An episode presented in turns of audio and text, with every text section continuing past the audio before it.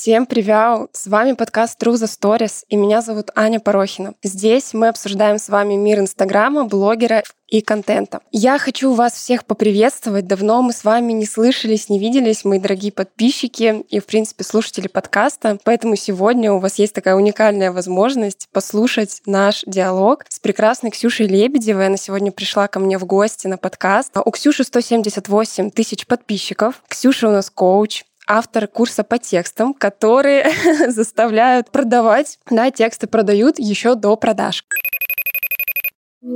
Ксюша, привет.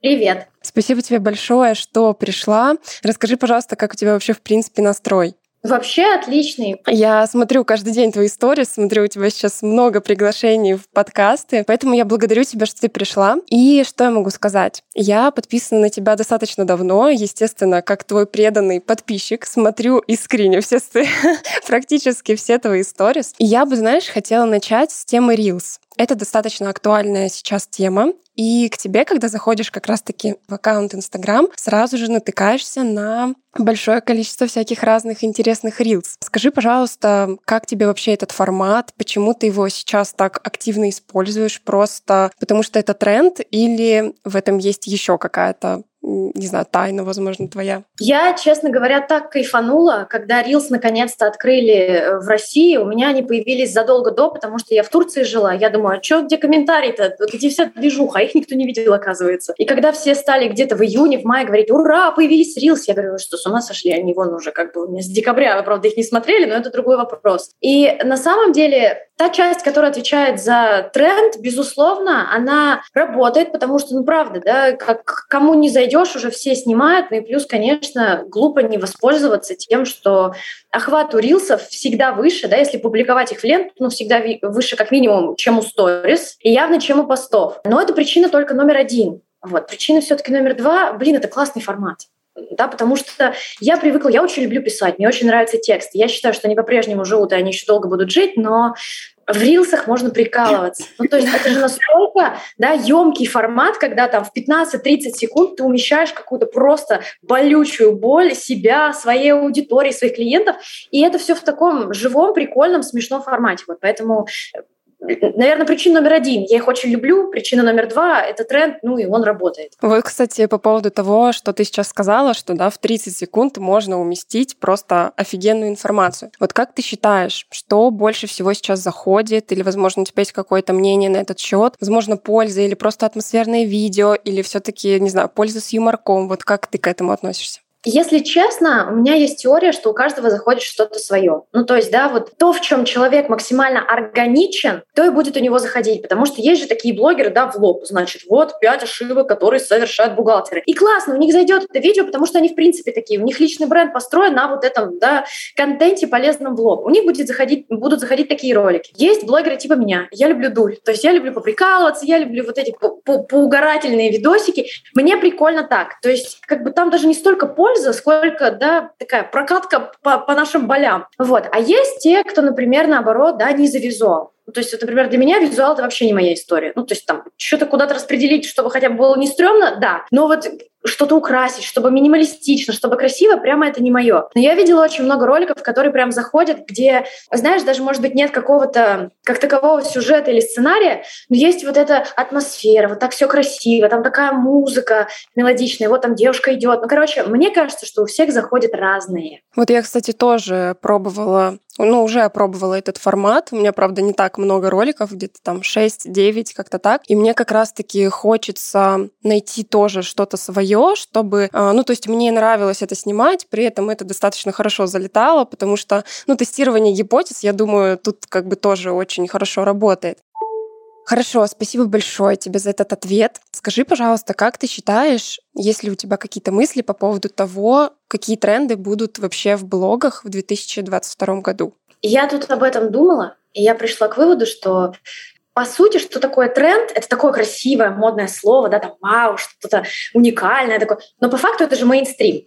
Ну, ну, то есть, mm-hmm. да, если все следуют за одним и тем же трендом, то мы просто все как бы в один поток какой-то заходим и такие, уи, у меня так, и у меня так, и у меня так. Как это, знаете, как раз как в Рилсе было это видео. Здравствуйте, здравствуйте, здравствуйте. Здравствуйте, здравствуйте. здравствуйте. то же самое, вот. И на самом деле, мне кажется, главный тренд — это тренды ломать. Безусловно, там можно на что-то опираться, можно, да, подмечать какие-то сдвиги в рынке, но пытаться там, о, тренд, yes, yes, я поймала, фух, я в нем, слава богу, я успела. Как будто бессмысленно. Единственное, что мне кажется, поменяется немного формат. То есть это уже есть, это уже идет, и я думаю, оно дальше все будет сильнее развиваться. Э, до людей наконец-то дойдет, что блог — это работа, а там, где работа, там есть и выходные. Да, потому что сейчас это такой шалтай-болтай. Нет, ну как же, мои подписчики, вот у меня тут что произошло, они ничего не узнают прямо сегодня, прямо сейчас, да, то есть, ну, страшно перенести, например, этот, тот же самый сторителлинг на следующий день, потому что угу. Профдеформация идет. И как будто мне кажется, что все, мы наконец-то все начнем сбавлять. Выдохнем немножечко. То есть мы такие, блин, ну черт возьми, ну давайте, хорошо, нет такой профессии блогер, ей не обучают там в ВУЗе, нет диплома блогер, но не значит, что это не работа. Раз это работа, значит, я на ней могу устать, значит, я должен брать выходные. От бухгалтера же никто не ждет, что он 7 дней в неделю будет работать. Второй тренд, мне кажется, что это будут такие более мягкие прогревы. Знаешь, Подожди, а можно я э, вставлю немножечко еще комментарий вот к этому первому тренду? Вот как ты думаешь, я сейчас все больше замечаю, что идет вот этот вот как раз-таки тренд, да, на то, что все поймут, что это работа, там начнут э, вводить выходные. И как ты думаешь, как это вообще скажется на каком-то ментальном здоровье? Потому что, ну, вот эта вот тревожность, да, там, мне нужно 24 на 7 выкладывать сторис, господи, если я сделаю выходные, то меня все забудут. А вот как ты считаешь, э, будет ли это влиять, знаешь, на общий фон такого, ну, поспокойнее все станут? Мне кажется, пару лет назад пошел тренд, причем вот тот тренд, в который классно было влиться, это работа с психологами. Ну, неважно, Э, терапия такая, сякая, неважно, кому что подходит, да, ну, то есть люди поняли, что помимо здоровья физического, где у меня вот есть тело, там хорошо бы, чтобы оно не рассыпалось, есть еще и ментальное здоровье. И как бы глупо это ни звучало, но вот этот запрос к психологу, вы знаете, я переживаю, что у меня маленькие охваты, но это правда большая боль, потому что на ней стоит, да, страх, что меня не признают, меня нет, я пустое место, я никчемный. А, и, да, постепенно вот через эту работу, то есть мне кажется, ну, мы все поспокойнее станем, то есть, ну, ну, ну как можно меня забыть, если меня одного дня нет? Да даже если я на месяц ушла. Ну вот я помню, например, до сих пор имена всех своих одноклассников, а мы не виделись там уже очень много лет. Угу. Ну кто, кто? Ну у людей не настолько плохая память, чтобы они нас забывали да, там, за пару дней. Ну, ну вряд ли. Да, здесь, кстати, очень важно отметить, я хочу сказать всем слушателям, что все, в принципе, ваши запросы по блогу и по сторис, это, знаете, как верхушка айсберга. То есть у меня маленький охват, и типа, что мне с этим делать? Господи, Аня, помоги вот ко мне, когда приходят. И я, когда начинаю спрашивать, что, угу, окей, так, маленький охват, и что, что с этим будем делать? Вот что ты чувствуешь? Ну, блин, ну как же, ну я не интересен, ну я вот не нужен, ну вот а как же, ну они не будут смотреть, ну а значит, у меня неинтересная жизнь, а значит, я плохой. То есть вот по сути, казалось бы, да, охват вот на верхушке айсберга, а там скрывается как раз-таки, ну, вот то самое, что внутри у нас болит, и как раз-таки через э, охват это просто вылазит, грубо говоря. Так, давай вернемся ко второму тренду. Ты начала говорить про прогревы. Да, мне кажется, что они будут такими, знаешь, как на коленке, в хорошем смысле. То есть э, уйдет вот эта стратегическая история, когда мы там, э, мой, не знаю, там этот, как это, какой-то коллективный разум, мы собираемся, и вот мы там захватываем планету, все, фух. Вот я проснулась, вот я такая, о, сегодня будет это событие, так это огонь, я сейчас через него продам. То есть как будто, знаешь, прогревы будут в моменте, типа, опс, событие, о, инфоповод, о, сюжет. Не будет такого знаешь, как бы марш-бросок, то есть сейчас, сейчас мы захватим Восток. Вот. А следующее, я не знаю, это чисто мое предположение. Это ты, это ты сейчас про следующий тренд? Я просто твой хочу тоже прокомментировать вот про прогревы. Мне, знаешь, вообще кажется, что вообще те сторис, которые, ну, условно, знаешь, там, контент-план, чего-то придерживаться. Ну, я не знаю, это как будто бы уже отмирает и уходит на вообще задний план, Э, я думаю, что уже, ну не то чтобы даже 21 года, я думаю, уже давно идет тренд на вот какую-то естественность. И чем больше ты, ну, жизненнее, что ли, расслабленнее, легче, чем больше ты гибок под какие-то обстоятельства, тем как будто бы лучше у тебя идет и контент, и прогрев, и продажи. Потому что я даже по себе замечаю, что если что-то идет не так, да, как я себе запланировала, то это в итоге выходит даже немножечко лучше, чем когда я такая, так, нет, все, вот сегодня я точно выложу, как я еду на подкаст. Но в итоге там, я не знаю, у меня выходной, и такая, ну и ладно, насрать вообще. И по поводу поводу прогревов еще что-то хотела сказать. А, а, вот такие прогревы, мне кажется, знаешь, которые вот прям прописаны, сейчас мы захватим, сейчас мы вот эту вот боль, вот эту вот боль. Это как будто бы людьми тоже уже начинает как будто, знаешь, считываться. Все равно все блин, не тупые, все не глупые, все обучаются, все понимают, что уже тут происходит. Вот. И тут, конечно, я с тобой вообще полностью согласна. Переходим к третьему тренду. Или... Ну, я вставлю угу. маленькую зубочистку в тему контент-плана. Я с тобой согласна на сто процентов. То есть вот это, да, по листочку, там, э, мои дорогие э, целевые, а, представители целевой аудитории, конечно. Но а, есть еще другой момент. Когда я только начинаю, да, если я новичок, то мне как раз нужна эта структура. Фиг бы с ним, я распишу себе все, пускай это будет вначале как-то, знаешь, так роботизировано, но это проще, потому что просто, да, с нуля новичку, человеку, который только начинает первые шаги в блогинге, сказать «делай, как чувствуешь», да, да, да, здесь я абсолютно согласна. Сначала надо почувствовать рынок вот как раз через правила игры, чтобы потом пойти их всех порезать, почикать и сказать, те, знаете, сами играйте по ним, я буду нарушать. Вот так классно. Про тренд, который я начала говорить, э, это чисто мое предположение, но мне почему-то кажется, что могут быть эфиры. Ну, то есть они не то чтобы совсем пропали, но, да, вот я, ну, то есть вот ситуации, когда я открываю Инстаграм и вижу, что кто-то ведет эфир, это случается, ну, примерно там раз в три ретроградных Меркурия. Как ты знаешь, ну то есть они вернутся. У них никогда не было супер каких-то топовых охватов, да, их прям смотрят самые фанаты, но тем не менее. Это такая супер площадка для лояльности. Ну, то есть там прям самые твои-твои. И вот они задают вопросы, и у вас идет с ними коннект. То есть ты не просто знаешь, как такой человек, все равно, что ты за кадром. Mm-hmm. Да, это видео с тобой про тебя, но ты где-то там. Это может быть смонтировано, 20 тысяч раз отфотошоплено, а тут как будто эфир, мы просто вот, да, как с тобой Да, сейчас... ну, то есть весь видеоконтент, он, ну, не в прямом эфире, то есть есть какой-то постпродакшн еще. Да, а тут как будто, знаешь, ну классно просто выйти и поболтать. Но это моя гипотеза, я вообще не уверена. И в общем, про прямые эфиры. Мне вообще почему-то кажется, что Инстаграм тем, что он вел даже Reels, говорит нам о том, что все больше и больше будет уделяться времени видеоконтенту, каким бы он ни был. Пусть это будет там смонтированные видео, пусть это будут рилс, пусть это будут прямые эфиры. Сто, в сторис тоже, как бы видеоконтент тоже. Несмотря на то, что говорят, что вот 70% аудитории смотрит без звука. Но в любом случае мы же воспринимаем глазами. И если там видео, и я как бы что-то говорю, но при этом ты даже меня не слушаешь, ты можешь много чего понять по моим там жестикуляциям, по моей мимике, как с каким настроением я подаю тебе информацию, которая там продублирована, например, тезисом. Поэтому здесь посмотрим в 2022 году, насколько прямые эфиры. Вот. Да, в тему видео, ну, Reels мы же понимаем, откуда идут, но в ТикТоке тоже есть функция эфиров. Я, правда, не знаю, как у других, мне все время попадаются вот эти женщины старо, которые там на что-то мне гадают, вот, но ну, как бы, да, вот как будто. То есть, если тренды мы перенимаем, может быть, действительно эфиры снова вернутся и станут такими же популярными, как были раньше. Э, могу к следующему, да, давай, давай.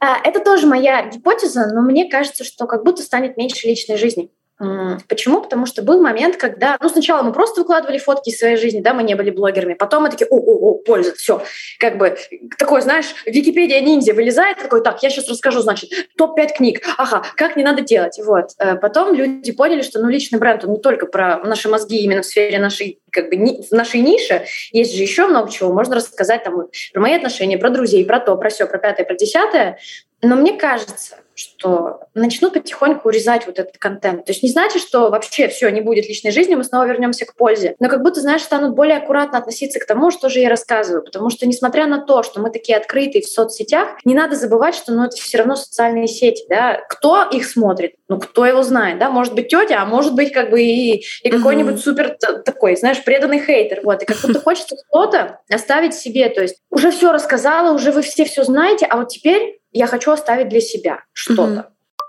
По поводу, кстати, личных границ в блоге мы с тобой еще поговорим чуть попозже. Я хочу у тебя, знаешь, еще о чем спросить? Я видела, ты начала вести свой YouTube-канал. Вот расскажи, пожалуйста, просто для меня это ну, такая, знаешь, зона роста. Я тоже видела, что ты достаточно долго к этому подходила, ты ждала там какой-то нужный момент, вот как-то выжидала, еще что-то. Расскажи, пожалуйста, как ты вообще к этому пришла? Вообще не знаю, мне кажется, что там очень там дорогой постпродакшн, что нужно много людей, какая-то команда, что там совершенно другие алгоритмы. То есть для меня YouTube это просто, знаешь, как вот другая вселенная. То есть в Инстаграме я как рыба в воде, а вот YouTube это такое, к чему я присматриваюсь, я бы хотела туда зайти, но вот это вот Короче, расскажи мне, пожалуйста, про эту площадку. Ты знаешь, почему я решила его сделать? Ты правильно сказала, я долго вынашивала мысли. Мне все казалось, что вот сейчас мне какая-нибудь гениальная идея пахнет, да, что за концепция, и тогда я начну. Но вот три года она не пахала, и я думаю, ну, наверное, она и не придет, наверное, надо просто начать. И я почему-то была уверена, что YouTube — это про, знаешь, такие лайв-видео, и я как это представляла, то есть вот ладно, да, мне надо записать вертикальный сторис, а потом все то же самое мне надо записать горизонтально. У меня аж сердечко останавливалось, я думаю, нет, люблю контент, но не настолько. А потом оказалось, что уже в тренде такие, знаешь, вот разговорные умные видео, где ты что-то рассказываешь, жестикулируешь. И я поняла, что это же прям мой формат. Ну, то есть посидеть и на 10 минут разложить какую-то тему, это, это же вообще любовь. Вот, и я просто решила, типа, фиг с ним, начнем. Вот, я, в общем-то, взяла те же темы, что есть у меня в блоге, я взяла продажи, блогерство и коучинг. А почему? Во-первых, как будто, знаешь, это другой уровень медийности. То есть инстик — это понятно, и это правда круто, но как будто, знаешь, на Ютубе ты уже такой, у меня есть мой канал. Престижно. Ну, ну, как будто, знаешь, вот, mm-hmm. может быть, это мое субъективное впечатление, но как будто, ну, типа... Не, ну, мне кажется, что вот здесь я с тобой абсолютно согласна, что, знаешь, например, вот если бы Юрий Дудь вел сторис и, ну, типа, свою инстаграм-страничку, то как бы, ну, типа, Дудь и Дудь, а вот, ну, типа, канал на Ютубе, вот, ну, да, угу. Вот. Во-вторых, органический трафик, но с YouTube надо понимать, что первые полгода можно как бы вообще ни на что не рассчитывать, то есть его будут смотреть только твои подписчики. И немножко, mm-hmm. по чуть-чуть будет расти вот этот органический трафик. Но зато потом мы недавно виделись с девочкой, она YouTube достаточно давно вела, она мне показывает, у меня видео залетело 6 месяцев спустя. Mm-hmm. Она на том видео, еще вообще у нее другой стиль, полностью другая внешность, она уже сто раз поменялась, и только сейчас это видео залетело. Вот, а ему там как раз, да, там больше полугода. Блин, слушай, а можно я вот тут немножечко уточню? То есть в YouTube тоже есть какие-то алгоритмы, да, условно, которые, ну там, не знаю, набирают просмотры, и потом оно начинает выкидываться вот э, на главной странице в интересном, так получается? Ты знаешь, это может быть в интересном, это может быть в рекомендованном. Вот я смотрю какое-то видео по психологии, он такой, типа, а хотите еще вот этот канал про, там, например, психотерапию? Mm-hmm. И э, из того, что я поняла, YouTube это больше как такая, знаешь, как поисковая система. То есть он больше похож на Google и Яндекс, чем он похож на TikTok и Instagram. Mm-hmm. В этом вся фишка. Вот знаешь, если ты знаешь там SEO-тексты, каждый да, сайт, ему же нужно время, чтобы оптимизироваться. Вот когда я ввела там, не знаю, Поленья, Брянск купить, выпал именно этот сайт, а ему тут, ну, на самом деле, много уже там месяцев или даже лет. Здесь то же самое, то есть там какие-то хэштеги, метатеги, вот это все, я в этом не разбираюсь, честно. Uh-huh. Мне это делает команда. Но да, то есть он больше работает именно как поисковая система, а ей нужно время. И действительно, вот я сейчас, допустим, сниму за следующие там, за полгода, сколько у меня будет? 8 нужно 6, 48 роликов. И только через полгода они начнут, знаешь, стрелять. Не все. Uh-huh. То есть, может Ютубе вообще нормальная история, когда у одного видео там а тысяча просмотров, а у другого миллион. Ну, там, ладно, может mm-hmm. быть, не такой разрыв, но то есть это норма. Что еще? Почему еще YouTube? Это удобно. То есть, знаешь, например, меня как-то спрашивают, Ксюша, как ты продвигаешься? Я думаю, блин, ну я вообще же, у меня Инстаграм вообще не про блогерство. Ну, ну, как бы про продажи, про контент, про прогревы, про инсайты, да, но вот, знаешь, вот этот таргет, там, рекламу, ну, нет. И я такая, так вот, смотрите, на Ютубе. На Ютубе я один раз рассказала все, я теперь эту ссылку, да, как это, знаешь, как мой mm-hmm. такой военный цвет, типа, нате, смотрите, вот что, он, уже рассказала, готово. Потом еще, меня, не знаю почему, но меня греет мысль, что это пассивный, ну, такой пассивный, непассивный доход, угу. да, то есть в какой-то момент подключается монетизация, когда у тебя за последние 365 дней набирается 4, часа, 4 тысячи часов просмотров. Понятно, что это будут, ну, да, не, вообще несущественные деньги в начале, ну, блин, ну, прикольно просто за контент получать, не за продажи. Это работает на Ютубе так, то есть ты записываешь, люди это смотрят, и вот количество просмотренных часов у тебя потом монетизируется. Я просто в этом просто абсолютный ноль, поэтому я задаю все эти вопросы. Я, я тоже ноль, я, возможно, один, то есть я не сильно далеко ушла, но, короче, нет, смотри, как только у меня набирается такое число просмотров, моя логика, YouTube понимает, так, она что-то записывает, записывает это примерно с какой-то определенной периодичностью, и он, например, знаешь, вот у меня 10-минутный ролик, на пятой минуте он включает рекламу, ну, которая там плюс-минус, да, там, релевантна моей целевой аудитории. Вот я с этого получаю, то есть, ну, как моя реклама, да, я же пылесос это не продаю, а вот за показ этой этих пылесосов поверх моего видео я получаю деньги. Вот, то есть, ну, это так работает. Так, по поводу Ютуба тебе есть еще что сказать? У меня есть пару вопросиков еще. Да, есть последняя мысль. Я очень хочу серебряную кнопку. Мне когда рассказали... А серебряная что, когда... кнопка — это 100 тысяч подписчиков, да? Немножечко минутка рекламы. Все срочно подписываемся на канал Ксюши Лебедевой. И потом вместе будем отмечать серебряную кнопку. Я там написана Ксения Лебедева. Я там как бы типа такой серьезный меня имидж. Но, знаешь, это вот такая цель, просто самоцель. Вот оно мне ничего в жизни не даст, но я, мне просто, меня так загорелось. Ну, это, мне кажется, как вот внутреннему ребенку, знаешь, вот что-нибудь надо, блин, мам, я хочу эту конфету, вот, ну, она мне ничего не даст, но вот хочу. Да, типа, я просто ее поставлю, вот такая, ах ты моя кнопочка, вот ничего не поменяется в жизни, угу. но прикольно. Вот, это все, что я имею сказать про YouTube. Вот про команду ты сказала, что у тебя занимается команда там всякими метатегами, хэштегами. А насколько у тебя большая команда вообще? Я взаимодействую с одним человеком. То есть я не искала отдельно, знаешь, монтажера, дизайнера обложек, там еще кого-то. Угу. Я искала сразу услугу под ключ, чтобы вот я взаимодействовала с одним человеком и все. Сейчас, блин, я не знаю, то ли их два, то ли, то ли их больше, я не а, знаю. то есть сейчас непосредственно ты просто говоришь, так, вот я сняла, вот вам материал, делайте, ну, делай, что хочешь. И там уже, возможно, какая-то есть команда, но так непосредственно ты работаешь с одним человеком. Ну да, и как он единственный мне говорит, там, вот сделай такую фотку на обложку. Я такая, ок. То есть, ну, сценарий для видео пишу я. Угу. А, как это скрыть, пишу я. Вот. То есть они монтируют, они подписывают как-то правильно, они выкладывают. Да, то есть, и по сути, вот, кстати, по поводу того, что YouTube это много времени занимает, я за один день снимаю 8 роликов на месяц, все, я целый месяц могу... Вот это был мой следующий вопрос по поводу оптимизации, сколько у тебя вообще времени занимает, потому что если совмещать, э, ну, вот как раз-таки, да, выделить время один раз, и можно на несколько, там, не знаю, знаю, недель или месяцев ты записываешь, я видела, да, вперед, и поэтому, ну, здесь тебе там один раз несколько часов села, записала и как бы забыла, да? Да, мне поэтому нравится. Я решила формат таких коротких, знаешь, видео, чтобы я их записывала быстро, у меня сопротивление не включалось. И вот я действительно один раз записала, и все, я пошла жить свою жизнь и дальше снимать свои сторики. Вот, кстати, проводя параллель с рилсами, я знаю, что многие рилс тоже записывают, ну, как э, один раз, да, и на долгое количество времени. Вот э, с рилсами ты также делаешь, или все-таки это больше приходит идея в потоке, и ты пуляешь? Нет, Reels это, это, это, это пространство для моего творчества. Я не могу его запланировать. Mm-hmm. То есть я знаешь, как я вижу какой-то тренд, у меня же ТикТок еще есть. Ну как, я все пытаюсь на хромой кобыле уже хоть как-то заставить себя постоянно вести, вот, и я вижу какой-то там тренд, я такая, о, это же прямо в Reels, вот, и все, я снимаю. То есть вот Reels я, кстати, никогда контент-план по нему не делала, просто вот я что-то нашла, сняла, нашла, сняла. Здорово. Так, ну что, я бы хотела вернуться все-таки к сторис, потому что мы тут True the Stories подкаст, и обсудить с тобой одну очень важную тему, о которой мы с тобой уже немножечко затронули. А, личные границы в блоге. Когда ты начинаешь а, вести блог, и рано или поздно ты как будто бы становишься, ну, я сейчас за себя говорю, я вот, например, да, как у меня было, в какой-то момент я понимаю, что я с подписчиками достаточно открыта, и наступает такой момент, что тебе приходится выбирать, оставить как бы немножечко себе или все таки вот вынести это в блог. То есть тут выходят такие, вот, знаешь, границы, насколько я готова допускать вот к этому свою аудиторию. Вот расскажи, пожалуйста, как у тебя это выстроено? Ты знаешь, у меня была одна ситуация, после которой я для себя что-то переосознала. У меня была ситуация с расставанием, когда, mm-hmm. ну, мне так или иначе надо было про это рассказать, потому что, да, потом было бы 100-500 вопросов, а что, как, а где. И вот я просто говорю, ну, типа, вот так. Мне пишут, а, как же я теперь это переживу?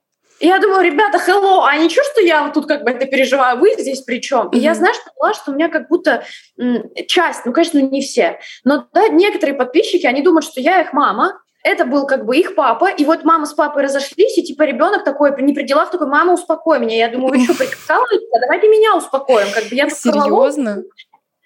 И я тогда поняла, что вот эта история, когда мы очень близки, но все равно мы же все взрослые дети иногда. Uh-huh, да, и когда uh-huh. включается эта детская часть, это проекция, это ожидание, а вот, а я думала, а вот так не надо было.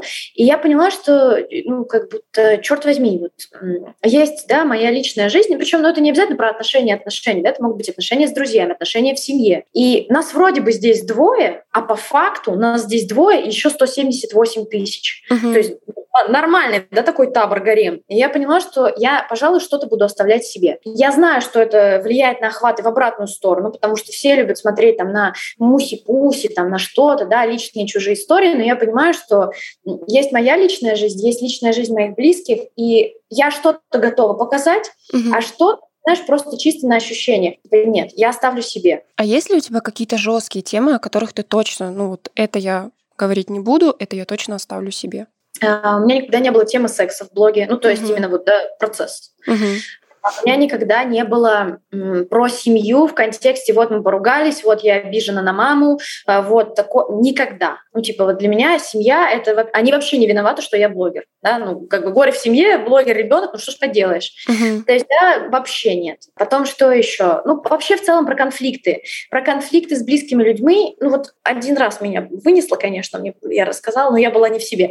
Вот а так, ну то есть да все-таки это как будто между нами же да, ну, причем mm-hmm. тут аудитория. Вот, то есть в основном все, что касается людей, вот так. Вот мне еще, кстати, про конфликты ты сейчас сказала. Хочется спросить, как ты вообще смотришь на то, что некоторые люди без согласования с другим человеком, ну, выносят это в публичное поле. Потому что я, например, всегда, знаешь, э, ну, я, конечно, говорю со своей стороны, да, понятное дело, но если происходит какая-то ситуация, в которой участвует другой человек, мне всегда хочется ну, как-то, знаешь, чтобы соблюсти, что ли, вот чужие личные границы тоже, спросить, не против ли ты, чтобы я рассказала вот эту ситуацию. Вот у меня такое просто даже сейчас с моим молодым человеком. То есть если я что-то рассказываю, или если я выкладываю какое-то фото, я сначала скидываю и говорю, не против ли ты, что я вот это вот выложу. Потому что, ну, здесь все равно, да, вот ты говоришь, между нами еще 178 тысяч. Ну и как бы насколько я-то как бы блогер и привыкла открываться, а человек вообще в онлайн-пространстве не шарит, и как бы он больше про офлайн.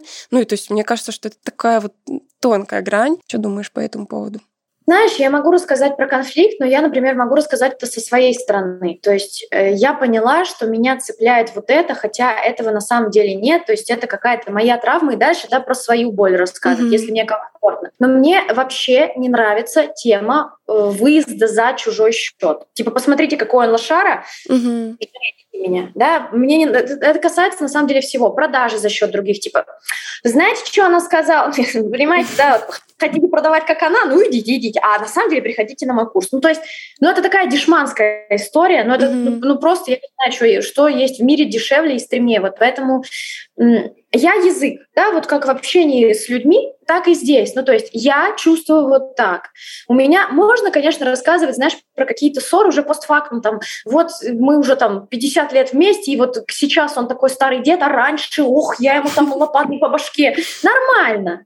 Но вот, да, в моменте, то есть, ну, ты ж не один, у кого болит, ну, есть еще другой человек, ну, нафиг ты туда лезешь, зачем ты да, взрываешь вот это все, поэтому... Угу. Вот тут мне хочется подчеркнуть лайфхак для тех, кто, ну, не знаю, вроде бы находится в какой-то ситуации и вроде как хочет рассказать, но вот сомневается. Подождите, пока эта ситуация пройдет. Вы всегда успеете ее рассказать. Если у вас и дальше, там, не знаю, ну, что-то разрешится, вы уже в любом случае будете, ну, если там по, э, не знаю, там, законам каким-то сторис говорить, да, вы будете знать, как вам вообще сторителлинг из этого выстроить, да, и как рассказать это, ну, условно правильнее, да, чтобы и через свои чувства, и через как-то вот э, свою такую ситуацию. Вот ты сейчас сказала про травмы. Мне, знаешь, очень интересно. Ты достаточно открыта в блоге, и ты делишься какими-то своими слабостями, травмами, болями, возможно, какими-то слабыми сторонами. Вот не страшно ли тебе открываться своей аудитории? Знаешь, о чем я всегда в такие моменты вспоминаю? Вот да, что отличает, как правило, толстого человека? У него обалденное чувство юмора. Потому что если, да, он понимает, что там, ну, есть какие-то моменты, из-за которых он комплексует, то есть это вообще не связано никак с другими, но вот, ну, у него есть какие-то переживания. Он настолько прокачивает в себе чувство юмора, что он заходит и говорит, слушайте, ну да, вот, ну, типа, я толстый, ну и что? И как бы, и что ему теперь кто сделает? Ну, что ему кто скажет? Что он какой-то пухленький? Так он только что сказал, что, Америку, что ли, открыли? И вот здесь то же самое, то есть, ну, что, что мне скажут? Что, а вот помнишь, ты говорила, что у тебя есть такая слабость? Ну, так я же сама говорила, ну, денег, про денег я не говорила. Как бы и что, и что, вот. Но опять же, то есть, понимаешь, мне на самом деле не страшно рассказывать про всякие проработки, потому что у меня нет ощущения, что мне за это прилетит. Ну, то есть, ну, ну правда, вот что, что они сделают? Вот у меня есть травма, был у меня одноклассник, и я теперь во всех вижу таких же ребят. Ну, и что мне сделают? Угу. Просто ко мне часто приходят и говорят, Ань, ну вот если я покажу свою слабость, то все, все рухнет, все упадет. Ну, меня не будут воспринимать как эксперта. Я же, э, ну, а если я в этом слаб, значит, я и во всем слаб. Ну, то есть здесь думайте, наверное, больше о том, что вы тоже живой человек. То есть у нас сторис и вообще, в принципе, блог — это же про нас. И вот какой я заметила парадокс? Все э, говорят о том, что, господи, до меня уже просто достала эта вылизанная картинка, идеальная идеальность. Ну вот вообще, но насколько все боятся быть уязвимыми и насколько все все таки нет, идеальная идеальность — это вообще просто зашквар, фу, вообще вот кто делится своими эмоциями, тот супер, ставлю лайк. И при этом этот человек ко мне приходит, и я говорю, так, а что с эмоциями ты там? А что постоянно веселая ты такая? а что постоянно, блин, ну вот мне грустно, но я вот как бы не могу это выложить. Ну, то есть вот, вот это какой-то реально парадокс, который мы сами за собой у себя в глазу бревна не видим. Это знаешь, как я всегда в Шрека вспоминаю. Мы луковицы, мы многослойные. И вот, ну, знаешь, то есть если я себя в блоге веду как такая, знаешь, кукла-братц, у меня там все везде как надо, там пропорции верные, идеальные, ну, люди мне не верят, ну так-то, да. Mm-hmm. Можно бояться, но просто у меня не будут покупать с такой охотой, да, либо кто? У меня будут покупать те, кто верит в такие сказки, чудеса и в куклы. Ну, блин, ну, ну окей, но я не хочу с такими работать. Я хочу работать с адекватными людьми, у которых свои есть темные стороны. И они знают, что я тоже такая. Ну, то есть mm-hmm. я не пластмассовая, да, я дышу. Слушай, а у тебя бывают вообще советчики в блоге? Ну, то есть, знаешь, вот да, блин, просто я всегда смотрю на блогеров, которые, знаешь, четко выстраивают свои личные границы и говорят, да я вообще свой совет э, сам себе посоветую, да я вообще э, там не просила у вас этого совета. Я такая думаю, блин, когда мне уже кто-нибудь что-нибудь посоветует, чтобы, чтобы я тоже такое сказала? Вот, потому что у меня какая-то суперосознанная, видимо, аудитория, и даже когда они мне что-то пытаются посоветовать, они сначала напишут, Аня, я не хочу тебя задеть, это просто я вот пишу, я вот, ну, просто, просто мне очень хочется написать, я надеюсь, я тебя никак не задену, не нарушу твои личные границы. Вот есть вот такое, такое, такое. А ты говоришь, у тебя есть такие советчики. Что ты с ними делаешь? Блокируешь? Я ничего. Э, ты знаешь, зависит, смотря что они советуют. Вот я тут пыталась э, заправить под одеяло в пододеяльник. Я так была рада советам, потому что я думала, ну хоть один, может, сработает, и я буду тратить на это не 15 минут, а хотя бы 5. Вот, то есть к такому, к бытовым советам я вообще очень хорошо отношусь. Ну, я же сама поднимаю эту тему. А если я прям понимаю, что я сейчас, меня будет триггерить вообще каждый вздох и каждый чих, я говорю, не надо ничего советовать, прямо вообще не надо. Вот, редко, когда, знаешь, советуют прям не к месту. Ну, то есть иногда там, я помню, у меня была история, у меня MacBook сломался, я такая, блин. И мне кто-то пишет, Ксюша, ну ты же понимаешь, что эта история не про MacBook, это вот тебе подсознательно это выгодно. Я думаю, да твою мать, ну не, иногда банан — это просто банан. Вот, как бы иногда, ну, как бы как, реально зависит от истории. Иногда я блокирую, потому что, знаешь, ну прям, я говорю, не надо советовать. Человек говорит, ну я же хочу помочь. Я говорю, я же сказала, не надо. Человек продолжает, я блокирую, я просто не хочу с ним больше взаимодействовать. Ну то есть это, знаешь, как такой знак, я не хочу, чтобы ты потреблял мой контент. И я отвечать я тебе не хочу. И я не хочу, чтобы у меня был вообще шанс наткнуться на твои сообщения. Это раз. Иногда я превращаю в шутку. Ну это уже не совсем про советы, это про хейт. Вот у меня есть дорогой хейтер Иван. У него, у моего хейтера есть личный бренд. Это реально первый хейтер с личным брендом. То есть раз раз в три месяца он объявляется, видимо, когда там новолуние или что, и он начинает мне писать всякое, всякое. И мне так классно, я это выкладываю в сторис. И сразу есть контент. Сразу есть контент, плюс такой очень грамотный прогрев. Иван прям вот он как, как будто как чувствует, когда у меня продажи открываются. Вот. Иногда я дискутирую. Вот когда знаешь, как ты говоришь, там, здравствуйте, я вот там надеюсь, что вы не... И я очень спокойная, такая, типа, да, да, вот так. Да почему? Мне кажется, вот так, да. Ну, то есть, если это просто аргументация, и я реально спросила мнение, то вообще с удовольствием. Вот. Иногда, редко, бывает, что, ну, прям, ну, вот у меня что-то недавно было. А, я про макаронного монстра говорила. Я, я уже, блин, я не помню, какой был контекст, но я, я просто пошутила. Типа, знаете, ну, вот, а мы же правда иногда верим в них. То есть мы думаем, у нас не не получится, то, все, пятое, десятое. Хотя, по сути, это макаронный монстр, да, в которого, ну, его никто не видел. Девушка, да как, Ксюша, пожалуйста, аккуратнее, вы задеваете чувства верующих. Что? Я думаю, есть такая религия. Я вообще достаточно... Макаронная. Такая... А макаронная религия, так а что же я из Италии-то уехала? Вот. И я, я просто, знаешь, я, думаю, я даже не хочу разбираться. И есть еще один важный лайфхак. А, я иногда, знаешь, порываюсь там, да я сейчас вам объясню, почему не надо советы, советы. Сейчас, а потом думаю, у меня есть право никому ничего не доказывать. Я ж, ну, как бы, у меня нет профессии, у меня нет диплома объясняющика. Угу. Если человек не понимает, это нормально. Но я здесь, как бы, мне за уроки репетиторства не платили, я ему ничего объяснять не должна. Тогда я просто, я просто перестаю отвечать, ну, потому что, ну, у меня такое бывает, кстати, с, с оправданиями, как будто бы, знаешь, например, я раньше замечала за собой, что я, например, не знаю, там сказала утром, что я сегодня поработаю, но потом что-то мне стало лень, еще что-то. И когда я выхожу в сторис, я такая, так, я вот э, вообще-то не работала, потому что... И вот, ну, знаешь, как будто бы ты перед родителями оправдываешься, что ты такой, блин, двоечник, не сделал домашнее задание. А потом мне каждый раз я такая думаю, да блин, а что я вообще-то должна оправдываться? Ну, не поработала, ну, лень мне было. Ну, как бы все мы живые люди. И как-то вот постепенно-постепенно это начало уходить. Скажи. Это очень круто. Ну, я еще знаю, что вспоминаю. Ну, блог это мое пространство. Угу. Это мой личный блог. Он называется моим именем и моей фамилией. Ну, у нас не то чтобы анархия, но немножечко. Но немножечко все равно есть. Тут вообще-то я главный. Об этом, кстати, не нужно забывать. Я вот недавно поднимала тему в блоге о том, что, ну блин, насколько мы податливы иногда бываем своей аудиторией. А, я вот э, устраивала рубрику, и мне там задали вопрос, вот как понять, что нужно моей аудитории. И я говорю, блин, ну между строк читается как будто бы, ну вот они мне скажут, мне нужно там, не знаю, марафон по похудению, и я сделаю. Они мне скажут, мне нужен подкаст, и я сделаю. Они скажут, э, там, танцуй, и я сделаю. Ну то есть на таком, мне кажется, долго не вывезешь, и тут как тут э, приходит как раз такие выгорания от этого всего. Кстати, про выгорание.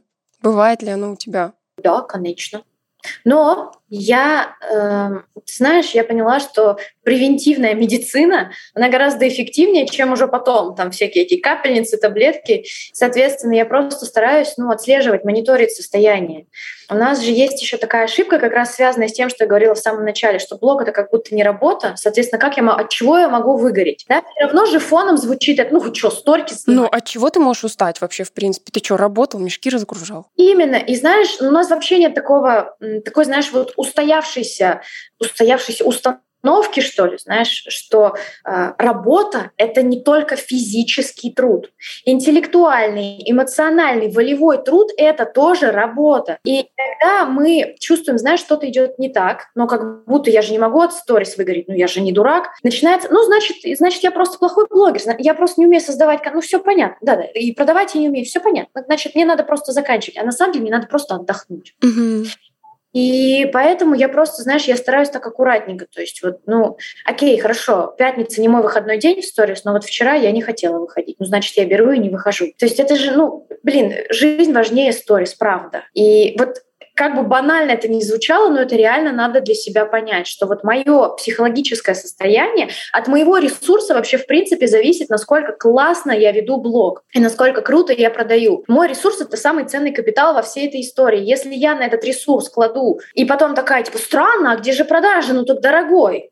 А где же ресурс? Вот, кстати, по, по поводу эмоциональной усталости. Я тут вообще э, читала книжку, и там было написано, что, по сути, мы стрессуем не из-за самого стресса как такового, который с нами происходит. Мы стрессуем во время мыслей, ну, типа, мы думаем о том, что может произойти, и это вызывает у нас стресс. То есть э, не тот фактор, который вот сейчас он произошел, и мы стрессуем, да, мы постоянно думаем. И по сути, что касается сторис, я очень часто замечаю, ко мне приходят с вопросом, Аня, что мне делать? У меня 24 на 7, просто все время у меня занимают сторис.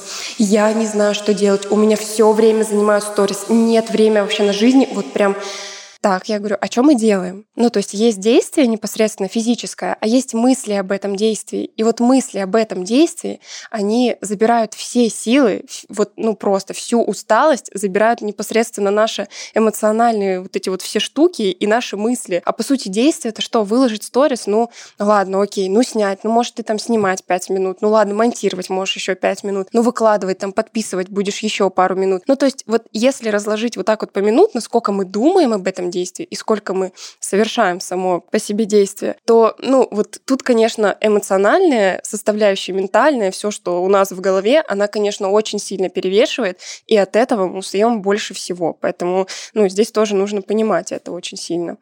Я заметила, когда вот как раз то, о чем ты говоришь, то есть я, у меня были такие дни, особенно, знаешь, когда запуск, там активная стадия прогрева, я просыпаюсь такая, ох, как тяжело мне жить, столько всего надо сделать, потом я смотрю и думаю, ну, а что сделать-то надо? Ну, вот это я умею, это мне легко, это быстро, это вообще 5 секунд. Как бы так я стрессую, чтобы что? Чтобы просто себе побольше стресса добавить, и я могу просто пойти, знаешь, начать спокойно делать. Вот просто механические такие действия. Я когда-то поняла, что на самом деле вот в эту стрессовую стиральную машинку, да, которая вращается, вращается, никогда не выключается, загоняю себя я. То есть ни количество, ни список дел. Я такая, фух, можно, значит, легко делать, будем делать легко. Про легкость. Я, конечно, просто твой фанат э, ну, вообще, в принципе, и продаж, и прогрев, и то, как ты ведешь, и ну, как бы ни, ни для кого не секрет, да, в шапке профиля у тебя вроде до сих пор написано, что как бы самый скринимый, короче, скринивающие сторис, которые скринят, в общем, да. И у меня тоже дофига просто скринов, конечно же. Вот. И знаешь, как у тебя это получается? Просто такое ощущение, что у тебя вот этот вот интерес, да, интересные истории, они тебе настолько легко даются. Вот как у тебя этот поток идей, возможно, у тебя есть какие-то темы, которые ты выбираешь. Вот как у тебя это устроено? Я просто очень много думаю. Я вот знаешь, если ты смотрела сериал «Секс в большом городе», там это Кэрри, у нее что не глава, она такая, и тут я подумала. И вот это примерно я. То есть так начинается и заканчивается каждый мой день. Я просто такая... И тут я подумала, но ведь этот ковер, он же о чем то большем. Нет какой-то истории, знаешь, которую мне надо рассказать. Ну просто вот... Меня, мне очень нравится этот пример. А, я когда переезжала, я жила долгое время в Турции, потом я решила все таки возвращаться в Москву. Я нашла супер квартиру. Идеально, по цене идеально. Мне прям повезло. Вообще странно, что я ее урвала. Других больше не было. Но в ней стоял стрёмный серый диван. И я такая, ну ты вообще, друг, не вписываешься. Вот он как бы, но он так до сих пор стоит. И я, знаешь, такая думаю, ну нет, наверное, не надо эту квартиру брать, потому что диван стрёмный, ну куда я его буду вывозить? И потом я понимаю, что как бы, ну дело-то не в диване, а, ну очевидно, ну диван сколько, ну продать его и купить новый, это же очень легко. Либо просто завешать его там всякими покрывалами. Фишка как будто в саботаже, да, переезда. Mm-hmm. То есть вроде переезд, знаешь, такой классный, красивый, столько возможностей открывает, но страшно облажаться. И вот этот диван, ну по сути, это и есть страх облажаться. И в итоге я так со с собой поговорила, у нас случился диалог между мной и мной, uh-huh. Николай II, и вот этот диван прекрасно стоит, он мне так нравится, он уже так хорошо вписывается. Ну, то есть это, знаешь, как будто про... на самом деле классный, интересный контент — это всегда про рефлексию и про масштаб, ну, масштаб личности не в плане, знаешь, я вот такая масштабная, а в плане вот насколько ты умеешь докапываться до каких-то, до какой-то сути. Да, вот рефлексия, что это для меня, почему это так, что я чувствую, а где еще я такое чувствую, с чем это может быть связано. И вот, да, через такую самотерапию приходят вот те самые инсайты. И ты их просто сразу пуляешь в контент? Все настолько просто. Сейчас все должны спросить так, а что так можно было? Да, ну как, у меня, например, на курсе есть урок, он прям называется «Искусство инсайтов». Он идет там типа а минут 40. То есть есть, наверное, что-то мне, что по этой теме сказать, но в целом это правда так просто. Опять же, да, наверное, как бы есть какая-то методология, но в целом, вот, ну, если сократить это до двух слов, просто думай. Так, а Правильно я поняла? Я еще спросила тебя, да, планируешь ли ты как-то, э, или, ну, то есть у тебя все идет ситуативно? Нет никакого контент-плана, может быть? Э, иногда, например, бывает, вот я ухожу на выходные, и за выходные столько всего происходит, и это, и то, и пятое, и десятое. Я понимаю, что я могу забыть. Я правда вот просто как рыбка Дори могу забыть. Тогда я могу себе, знаешь, заметки выписать. Так, сначала про это рассказать, потом вот это вот поездки, там сайты, а вот это что, и вот это. Да, то есть, mm-hmm. ну, просто, правда, чтобы это не вылетело, и чтобы это не было, что я месяц спустя рассказываю. Ребята, помните месяц назад мы делали распаковку кухонных ножей? Mm-hmm. Ну, то есть, да, для этого могу записать, но прям так на каждый день нет. Иногда есть какая-то очень глубокая мысль, я mm-hmm. такая, так, надо прям вот, да, вот чтобы пункт один, пункт два, пункт 3, они все были связаны. Я тоже могу себе выписать, просто, опять же, чтобы у меня это не вылетело, потому что я могу так в поток залететь, что я, меня там это... Uh-huh. Но в целом, да, в основном ситуативно, потому что, блин, каждый день разный. Откуда я знаю, что случится? Даже если у меня все запланировано по минуте, я никогда не знаю, что произойдет. Да, я здесь согласна. Но опять же, то, о чем мы говорили, что вот эта вот гибкость, да, ты вроде бы что-то накидал себе тезисами. Я тоже, у меня э, суббота-воскресенье, выходные от сторис. И хороший показатель, что я отдохнула. В воскресенье вечером я засыпаю и такая, знаешь, типа прям, так, а еще мне вот это надо выложить, а завтра, а, вот, блин, такая классная идея сейчас. И в этот момент я беру заметки и просто все свои мысли э, выписываю в эти заметки, просто тезис на что-то идет, и потом там раз столько, два столько, потом там подписчики подключаются, скрин вошел в чат. Ну, то есть вот как-то оно так получается. И то есть это дает некий разгон, что ли. То есть у тебя есть такая подушка безопасности в заметках, даже если тебе супер, там, не знаю, нечего снимать. Ты заходишь и такой, так, я хотел снять это, начинаешь, и потом оно как будто бы само встает на рельсы. У меня, знаешь, как иногда бывает, я, ты сказала про заметки ночные, мне бывает такое, три часа ночи, и тут я, знаешь, как Дракула из, из гроба, надо рассказать про это. Но я понимаю, что я утром велик шанс того, что я это забуду. Я такая, ладно, я беру диктофон угу. и себе наговариваю. И с утра я это переслушиваю и думаю, почем ты была? Ну, то есть там знаешь, рассказать про то, что вот червяки, когда, да, это важно. Ведь если так, то и возможностей много. Я думаю, что это было. Но, зато я не забываю. Кстати, я тут недавно решила проверить. Я подумала о чем... Ну, то есть я всегда записываю тоже в заметки. И я, значит, засыпала, и я уже вот в такой фазе сна, когда ты как бы спишь, но как бы еще немножечко в сознании. И я о чем то подумала, что мне нужно, мне, мне нужно добавить в программу вебинара что-то. И и я такая, знаешь, лежу и думаю, так, записывать не буду, проверим, вспомню ли я то, о чем я думала перед сном. Вот эту мысль я помню, а что было до, конечно же, я упустила. Поэтому если у вас приходит какая-то мысль перед сном, не упускайте ее. Вот э, либо диктофон. Кстати, я этим никогда не пользовалась. Спасибо за лайфхак. Про я сейчас заикнулась про то, что, ну, типа, если мне вдруг будет и нечего снимать. Ох, мне кажется, что это проблема просто 99,9% людей, которые ко мне приходят. Хотя нет, делится на два лагеря. Либо, Аня, мне нечего снимать, у меня самая неинтересная жизнь вообще вот на всей планете, я самый неинтересный человек. Вторые э, делятся на такую категорию людей, у меня столько всего происходит, что просто я уже не знаю, как это показать. Вот мне бы хотелось поговорить о первых. Как ты думаешь, вот что бы ты посоветовала человеку, который бы к тебе пришел и сказал, Ксюш, ну мне нечего снимать, ну неинтересная мне жизнь, и вообще человек я самый неинтересный. Я бы посоветовала вспомнить, что у человека есть голова. И до тех пор, пока у человека есть голова, мы как бы почему-то думаем, что в моей жизни много всего происходит, это про внешние факторы. Вот сегодня я в Диснейленде, завтра я выхожу замуж, послезавтра я рожаю в прямом эфире, после-послезавтра ребенок отнимает у меня квартиру, и я иду по всем судам. Как бы, конечно, тут правда много можно инфоповодов достать, но э, как бы жизнь обычного человека в целом, да, среднестатистического, но большую часть времени времени он не прикалывается, он сидит также там за компом, в офисе, у себя дома и что-то там делает. Это жизнь большинства, и это нормально. Но мы забываем, что у нас есть голова. Вот в голове целая вселенная. Там происходит просто все. И даже пока я сижу, да, ровно на стуле, я могу все равно что-то придумать. Я могу придумать рубрику, типа, друзья, давайте угадаем, как срочно, как быстро я закончу эту работу. Там 16 э, часов, там, я сижу вот так, 17 часов, там, не знаю, камера сверху, я сижу вот так, 18 часов. Мимо меня проходит парень, я продолжаю сидеть вот так. Пожалуйста, можно так обыграть. Ну, э, человек не одинок в том, что вот у него ничего не происходит, и он целый день, например, сидит дома. Да таких людей куча, и они прекрасно среагируют на этот контент. А можно еще пойти вот в то, что я тебе сказала, инсайты. Ну, от того, что я сижу на месте, да, от того, что физически я не двигаюсь, это не значит, что в моей голове ничего не происходит. Я же столько всего думаю, у меня же столько озарений, я же там, и это происходит, я и это переживаю, и то, и все. Так расскажи про это. Угу. У меня здесь напрашивается, знаешь, какой вопрос? Вот в голове это происходит, но как сделать сторис как бы частью своей рутины? Потому что вот особенно у новичков я замечаю, что, ну окей, они там пошли на курс, например, они ведут сторис, там все, вот им дают какие-то идеи, еще что-то. Заканчивается курс, и потом страдает регулярность. Сегодня вышел, завтра не вышел. Вот как все-таки в рутину это впихнуть? Я сторонник теории про вот эту, знаешь, неосознанную компетентность. То есть у нас есть четыре стадии. Первая — это неосознанная некомпетентность. Я даже не знаю, что я не умею сторис снимать. Мне кажется, ну, снимай огурец из холодильника, да и хватит. Потом я понимаю, как будто этого мало, надо что-то еще. Да, я перехожу на уровень, когда я осознаю свою некомпетентность, что вот, ну, что-то, наверное, я, пожалуй, не понимаю, да, есть какая-то трудность. Вот на этом этапе находится, ну, да, большинство новичков, которые хотят вести блог. Следующая, э, следующая ступень — это э, осознанная компетентность, когда я как раз иду в какое-то обучение, начинаю применять.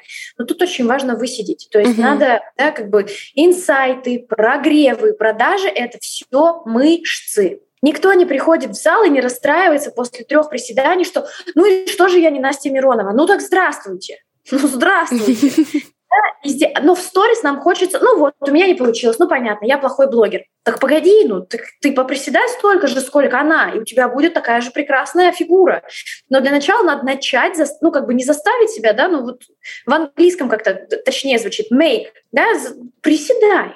И mm-hmm. тут то же самое, фокус, да, на чем у меня фокус? Мне надо, чтобы я искал инсайты. Мне надо создавать интересный контент. Что такого интересного в моем дне сегодня происходит, про что можно было бы рассказать? Про что это для меня? Какая большая история, да, какой масштаб за этим стоит, за просто какой-то маленькой историей. Это просто за разговор с таксистом. А дальше, когда это делать постоянно, это перейдет как раз в форму неосознанной компетентности, когда я делаю, но я даже не замечаю, не анализирую, не трачу сил. Оно просто, вот знаешь, само получилось, само продалось. Само продалось, кстати.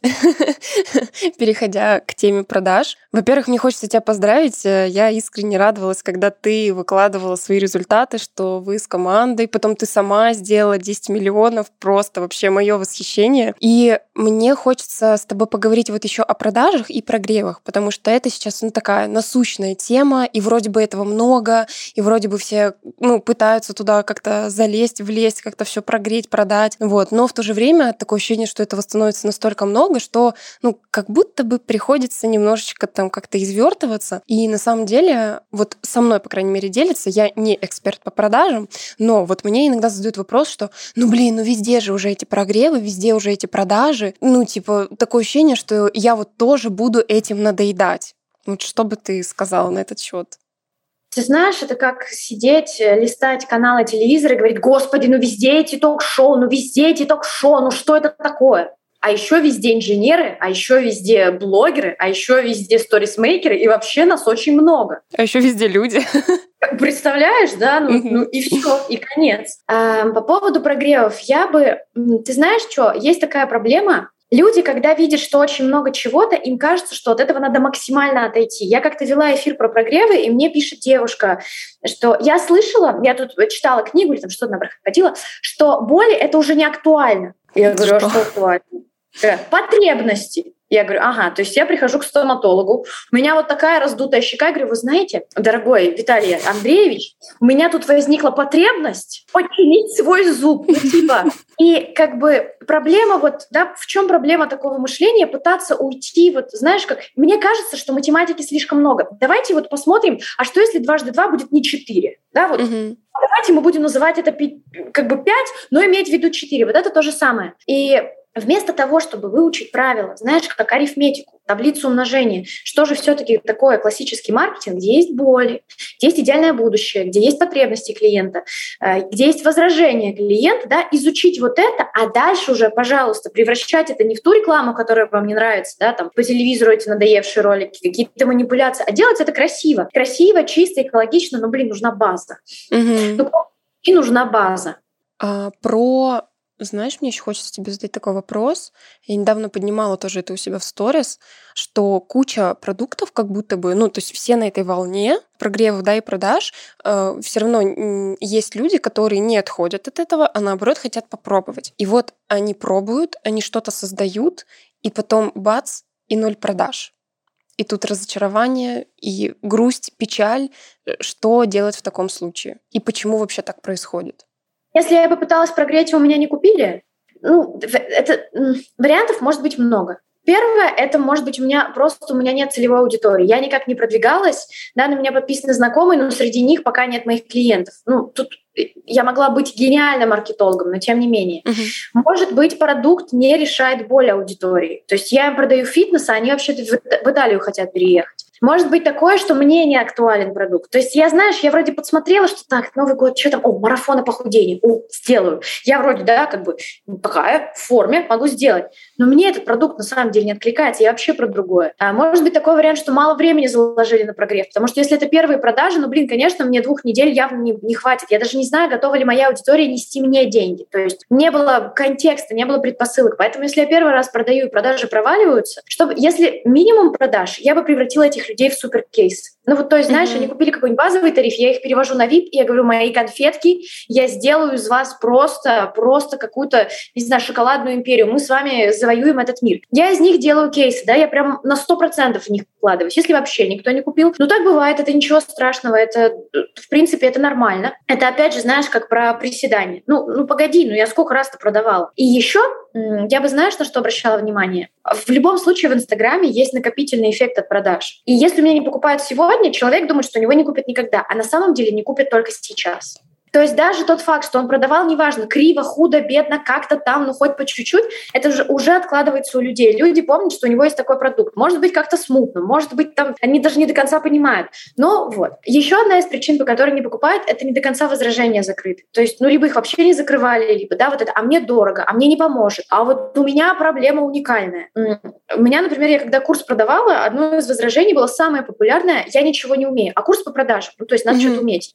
Знаешь, я прям в директ писала, я говорю, давай, какое у тебя образование, чем, где ты работала? Ну, я 10 лет в маркетинге была, а потом куратором 5 лет. Я такая, а, точно, у тебя же нет опыта. Да, и я могла этого человека упустить, хотя он чисто прям целевая моя аудитория. Мы еще и коучингом потом дошлифуем вот эти сомнения. Но я, если бы не затрагивала эту тему, я бы не узнала. Если никто не купил, что мы делаем? Мы анализируем, как мы продавали, мы закладываем больше времени. Мы делаем MVP, да, то есть минимально жизнеспособный продукт. Там, ребят, вот, да, вместо того, чтобы сразу записывать курс, продай консультации по этой теме. Консультацию не страшно, если никто не купит, да, ну то есть люди как бы об этом не узнают. Это не поток на 100 человек, да, ну никто не узнает, вела я консультацию или нет, да, продала я ее или нет. Консультацию, фокус-группу на 3, 5, 10 человек. Протестировать вообще спрос-то есть, потому что так-то в продаже кидаться сразу, ну, конечно, это страшно, конечно, это больно может по голове ударить, что вот ты сказала про то, что некоторые люди могут запомнить, что у тебя есть такой курс, и потом прийти. Вот к этому у меня тоже есть комментарий, что нужно не забывать, что люди вообще-то есть,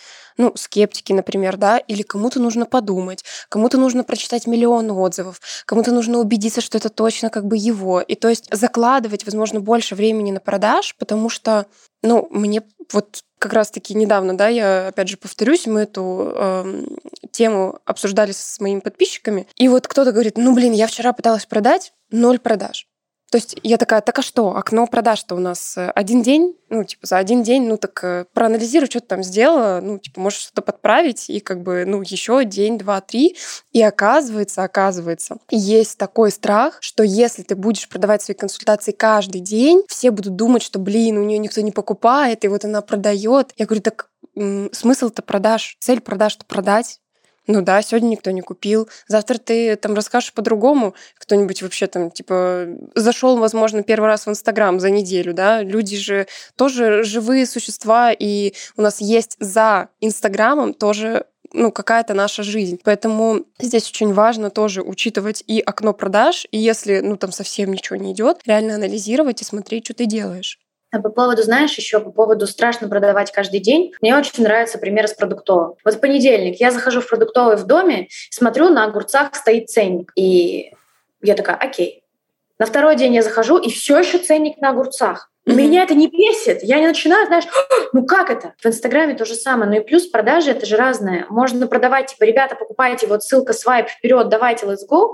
Можно просто, проводила сегодня консультацию, вот какой результат, вот с каким запросом. Блин, э, такие эмоции классные, очень понравилось работать. Все, и нет ссылки. Это же тоже продажа. Ну просто mm-hmm. она не прямая, она такая, да, косвенная. Mm-hmm. А вот по поводу прогревов ты тоже вначале сказала, что если я прогревал, но у меня не купили. Есть ли у тебя какие-то, возможно, советы или, не знаю, возможно, какие-то методы, а, как сделать прогрев и как бы интересным, и не надоедающим, и продающим? Вот, вот в этом мне интересно еще разобраться. Это большая тема, но угу. а, если как-то знаешь вкратце, во-первых, прикольно адаптировать прогревы под контекст. А, то есть, например, у меня было такое, у меня был пост в Телеграме, ну как, какая разница, да, пост, текст, сторис, так. актерами. Все там скидывали, я еще угорала. Я говорю, блин, я вот вам когда подкасты умные записываю, у вас там 10 комментариев, а как мужиков, так у вас 250 штук комментариев, и все сразу ожили. И потом был продающий текст. И продающий текст мы заходили через, эм, через как влюбить там, его в себя через сообщение на Тиндер, а такое. Курс по текстам это прикольно. То есть, знаешь, у людей люди понимают, что ты, опять же, не какой-то робот, у которого, знаешь, есть там план продаж. Да ты прикалываешься, тебе прикольно. Ну, как бы есть вот забавный контекст, ну, сунь ты туда прогрев. То же самое касается, например, прикалывания над прогревами, да, просто приколоться. Uh-huh. У меня был прогрев, когда я говорю, так, ну что, давайте вот за самые зашкварные прогревы посоветуйте мне, как сегодня мне получше продать. И люди там советовали, типа, там, вот я до-после, а вот моя подружка, я говорю, так вот, смотрите, я тут, значит, шла в театр, и кого встретила? Мою бомжиху. Ну, в смысле, бомжиху, которая оказалась моей одноклассницей. Там, знаешь, такой очень стрёмно коллаж, там вот, ну реально бомжиха и я вот, ну типа, нашла единственную фотку со школы, и теперь смотрите, она прошла мой курс, и вот какой она стала, и дальше коллаж я и Моника Белучин, ну типа, так тоже работает, это прикольно, это забавно. И ты знаешь, наверное, еще вот третье — это правда, продукт должен быть продолжением нас.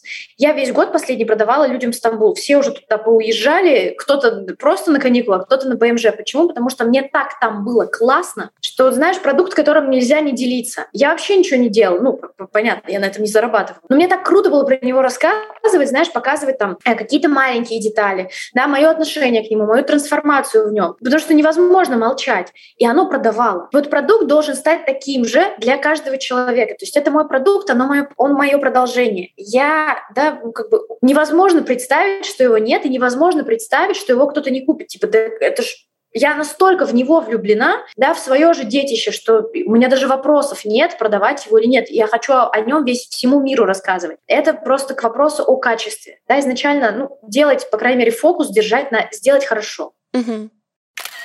А, насколько я знаю, если это не так, э, исправь меня, ты продажам, ну то есть специально какого-то образования ты не получала, ты как бы на своем опыте, да, училась продажам, выносила какие-то ошибки.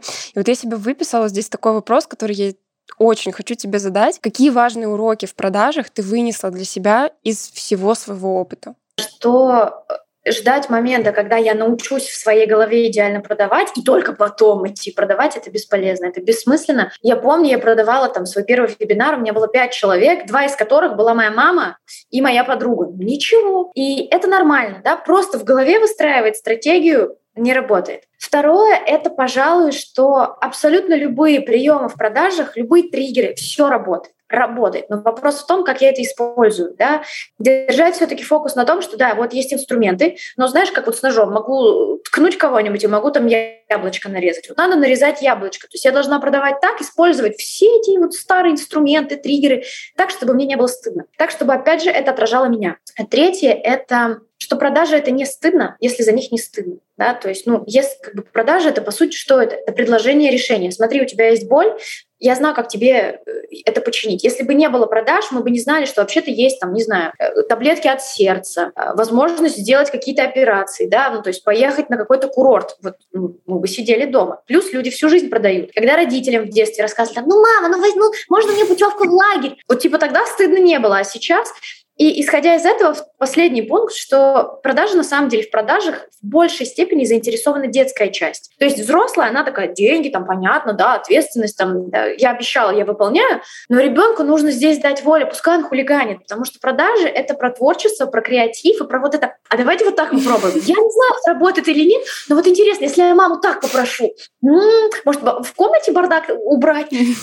или маме испечь пирог свой, который я не запекаю в духовке, так просто, знаешь, сырых ингредиентов. Вот это про, про детскую часть. И ее очень важно туда, знаешь, подпустить. Типа, да пускай прикалывается. Да, ну, под, мы еще успеем быть серьезными, когда будем там, консультации проводить, обучение. Ну, а пока можно прикалываться. Здорово. Ксюш, спасибо тебе огромное. На этом мои вопросы закончились. Э, мне продюсер подкаста пишет, что э, задавали вопросы, но мы, в принципе, разобрали уже все, мы ответили вообще на все вопросы. Я тебя благодарю, что ты уделила время и пришла ко мне в гости. Спасибо тебе огромное.